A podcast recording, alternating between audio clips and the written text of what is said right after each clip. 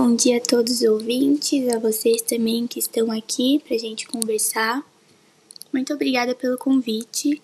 Então, podemos começar fazendo uma breve análise sobre o livro Estação Carandiru, do Dr. Drauzio, um grande amigo meu. É cancerologista, cientista e escritor, renomado e mundialmente conhecido. Creio que todos vocês aqui conhecem, ou uma grande parte, né?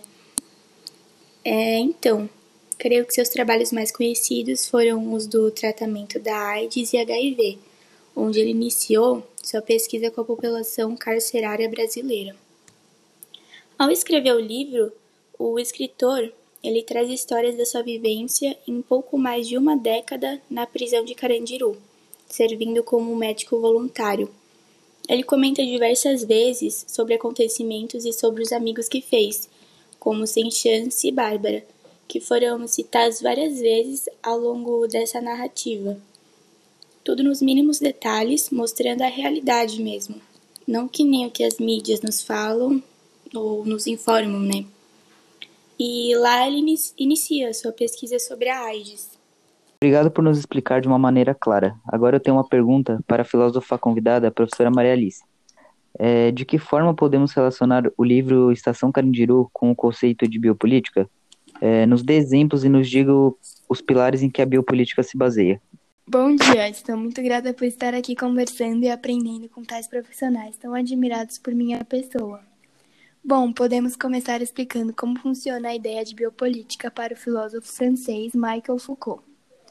A partir do século XIX, com o capitalismo implantado na sociedade, o poder sobre a vida da população não ficava na mão do Estado, ou seja, ele não podia intervir diretamente na vida das pessoas. É muito conhecida aquela frase fazer viver ou deixar morrer. Essa frase se dá pela ideia de que se o indivíduo for prestativo para o sistema, para a economia, deveriam existir políticas para ajudá-lo a sobreviver. Por outro lado, se a pessoa não fosse tão relevante como a mão de obra do Estado capitalista, esse mesmo não faria questão de melhorar a qualidade de vida dela.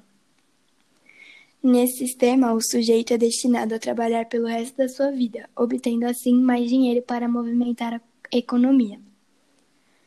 Desde pequenos entramos nisso, como por exemplo quando vamos à escola, um lugar onde devemos seguir regras.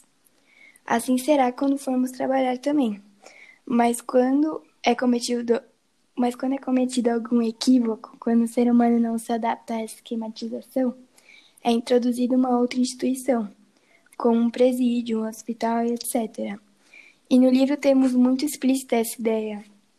Lá ele deverá seguir a mesma organização de seguir ordens. Se for infringida alguma dessas, se for cometido algum erro, a pessoa tem que pagar por ele, será punida.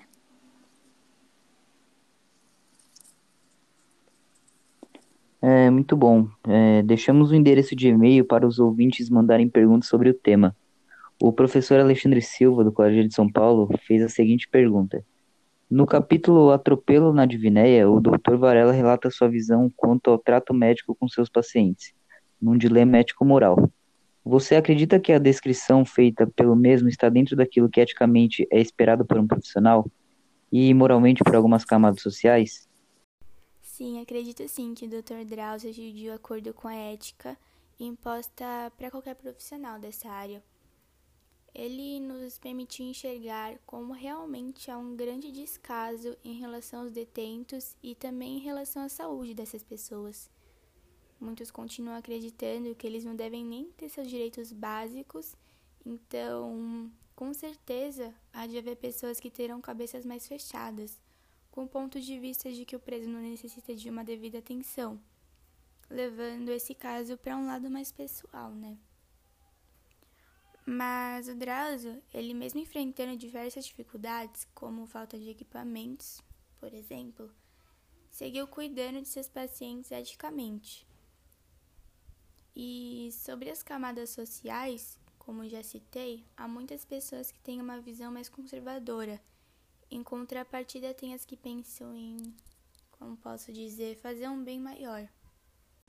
E, Maria, gostaria de saber sobre como o conceito de microfísica do poder de Foucault é exemplificado no livro. Eu acredito que essa seja a pergunta mais fácil de responder. Dentro da nossa sociedade, há muitas micro-relações entre as pessoas e seus poderes. E com esses poderes é possível doutrinar, controlar certas ações de outros indivíduos. No livro, temos exemplos de como esses micropoderes funcionam dentro do sistema carcerário. Cada detento tem certas funções, e quem vai estar supervisionando, estabelecendo regras e exigindo que eles façam determinadas funções, nós podemos dizer que vai ser um outro detento mais experiente. Se essas funções não forem cumpridas corretamente, haverá uma punição. É muito legal a explicação, professor. Obrigado. Agora venho a perguntar para a socióloga convidada o seguinte. No capítulo Os Funcionários, um detento descreve a atuação de representantes dos direitos humanos e da mídia em relação a atos dentro da cadeia. Os condenados em relação a objetivos de ação. Na sua opinião, o argumento está correto? Explique para nós, por favor. Lendo o livro, analisando tudo o que é dito e explicado ao longo do texto, eu percebi que os agentes enviados tanto dos direitos humanos quanto da mídia não exercem seu trabalho de uma maneira que possa beneficiar esses funcionários. A gente até vê hoje em dia, nos filmes e séries, em que as celas, por exemplo, muitas vezes elas estão sujas, não tem um saneamento básico, não tem comidas bem feitas e tem até dias que faltam refeições. E como já foi citado aqui também, os médicos, eles não têm recursos para poderem tratar seus pacientes de uma forma mais eficaz, Inúmeras situações onde essas pessoas têm seus direitos tirados e feridos. E quanto à mídia que você me perguntou, a gente sabe, que o que aparece nas televisões, jornais, sites, na maior parte das vezes não são matérias escritas de uma forma real, São eufemizadas ou hiperbolizadas, visando apenas o lucro que a matéria vai conseguir tirar a partir de pessoas lendo essa matéria.